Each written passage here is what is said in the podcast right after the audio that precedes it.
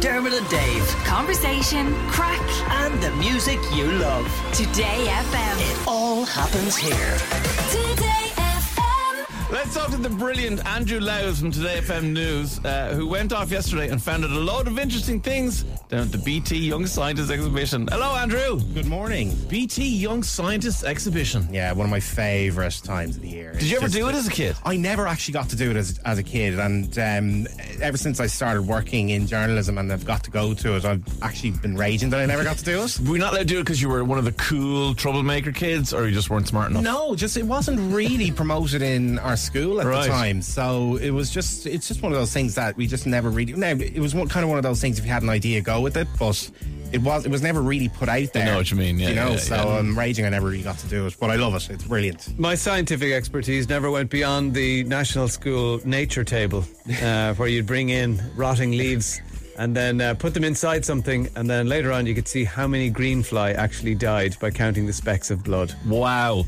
Incredible. that's. Yeah. Now, why that wasn't uh, showcased in the I BT don't know. Young Scientist we exhibition, could I have, have no we idea. could have cleaned Yeah. up. But what kind of stuff are they doing? Well, they're doing their uh, well. Most of the teams are what you kind of expect. So you would have um, like the environment, sustainability, mental health, social media. Mm-hmm. But there was one that really stuck out to me. One particular team, and it's vaping. Oh. So it emerged as one of the most popular themes, and I had a look at one of the projects that was covering this. So this one is from Amy Farrell and Leanne Mahan from FCJ Secondary School in Wexford, and they looked at whether vaping is helping teenagers quit smoking or is it a gateway into smoking itself. So they did a survey of over 1,300 11 to 19 year olds across schools in Wexford, Dublin, Kilkenny, and even in the Southeast Technological University as well. And uh, now we will hear from both of these girls now, and we'll start with uh, Leanne, who went through some of the results of that survey. The survey was targeted at 11 to 19 year olds for those who vape, smoke, do both, and those who do neither. And we were looking at the characteristics of vaping and smoking habits and how they were developed, and then an overall kind of idea of the awareness that adolescents have about vaping. And what did you find in the survey then? Well, we found some really interesting results, like if you can see here. So, 84.3% of vaping respondents find it a habit, which we defined as a regular practice that's hard to give up. 20% of smoking and vaping respondents start vaping by the age of 11. What did we find then about uh, vaping? Is it something that is habit breaking or is it habit forming? Um, our research indicates that it is habit forming because of the smoking and vaping respondents. 37.2% had started smoking before they started vaping, had started vaping before they started smoking, indicating that there's a gateway activity here. Right, so that's targeted definitely at the uh, audience that is Yeah. in the, the young scientists. And Yeah, it was. It was just, hopefully it was, a warning. It was just really interesting in the, in how they got so many respondents to a survey. You know, if we got a press release in saying a survey of thirteen hundred people, that'd be deemed a really good sample Yeah, size. absolutely. So just uh, they said that the results did concern them as well, and that it, it, it actually highlights the need for legislation to regulate vaping products. definitely. Well, you have a third of teenage smokers who started smoking through vaping. Yeah. I mean, that's, yeah, that's, that speaks for itself. Startling evidence. So, what there. else did you see? So there was another one that really stood out to me when I was look flicking through them, and uh, I saw Mario Kart. Oh, what a game. And immediately I was like, I'm in. so this one was conducted by Owen O'Neill, Porrick Flaherty, and Brooke Dowling from Castle Castlecomer Community School in Kilkenny. And uh, in this, they were looking at, uh, so they were trying to find out if gamers react differently to when they're playing on their own or when they're playing with friends. So it- they chose the chaos of Mario Kart to, as their base in this one.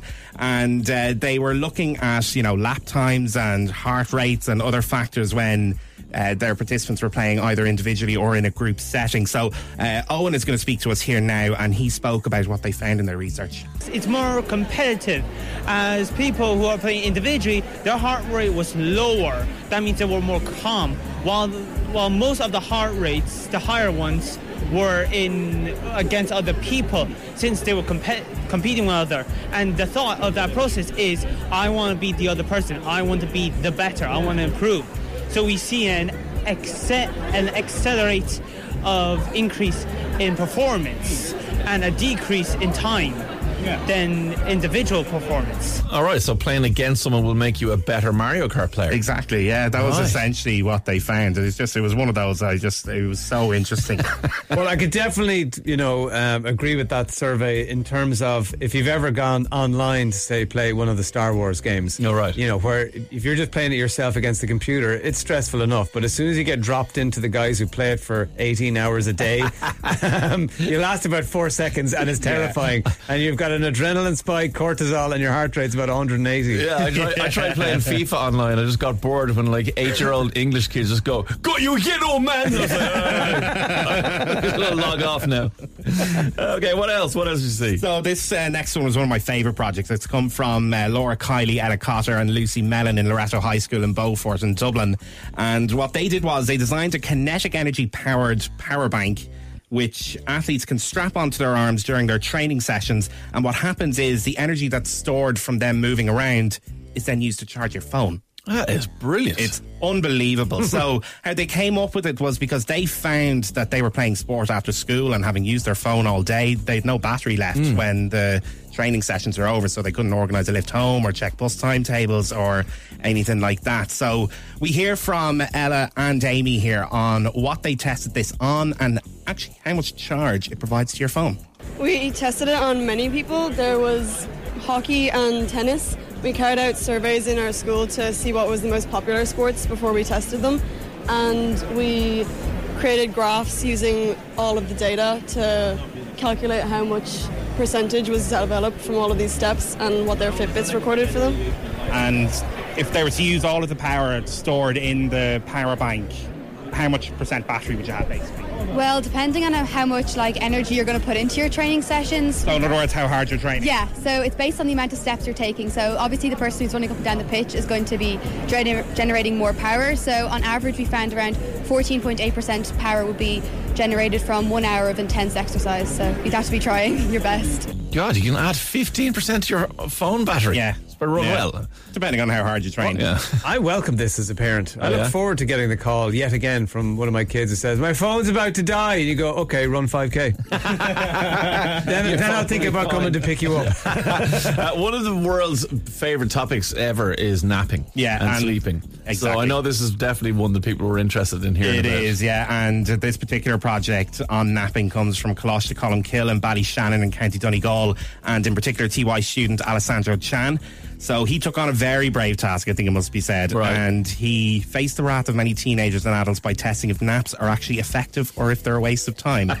so I was chatting to Alessandro briefly, and he said the reason he wanted to test this out is actually he loves a nap himself. Right. And um, I think it's fair that we just let him explain what he did and what he discovered. So I tested 15 people um, and they napped three times 20, 40, and 60 minute lengths. And I tested them for uh, reaction time, memory, and math speed. And uh, what happened is with shorter naps, uh, there's really, really good increase or decreases in reaction time, which is significant if you're fatigued, for example, if you're driving or anything. And for longer naps, I'm finding really fantastic increases in memory. So that really applies to secondary school students and college students when you're trying to learn material and study for exams and anything like that. We hear those ads from the Road Safety Authority about stop, sip, and sleep. Uh, That holds from your studies, basically. Yeah, yeah. So that was one of the pillars of my study. I wanted to validate that, and um, from my results, uh, I have, and uh, I got a I got a good decrease with a short nap, and if you took caffeine with that, the decrease would be even better. So the advice is solid. It is sound. It's amazing that there's different types now. So the, the Yeah. short nap will increase your reaction time and help you, like as, as he said there, we driving. That's a perfect Yeah. example. Quick nap and you'll be way better. But if you want to remember and study better, you need a longer Yeah, nap. it's it was it was mental. It was great. it That's was just fascinating. it's just. Um, I think the best conclusion is we can nap away to our heart's content. yes, naps galore. The Spanish have it right. The siesta Exactly. is king. Yeah, and next time your kids complain that you fall asleep, you've fallen asleep in the middle of yet another family movie, you can say, "I'm not asleep. I'm increasing my reaction time." Andrew Louth, as always, a pleasure to talk to you. Thanks a million for going down and getting all that info for us. No problem at all. Cheers. Dermot and Dave. Weekdays from 9 a.m. Today FM.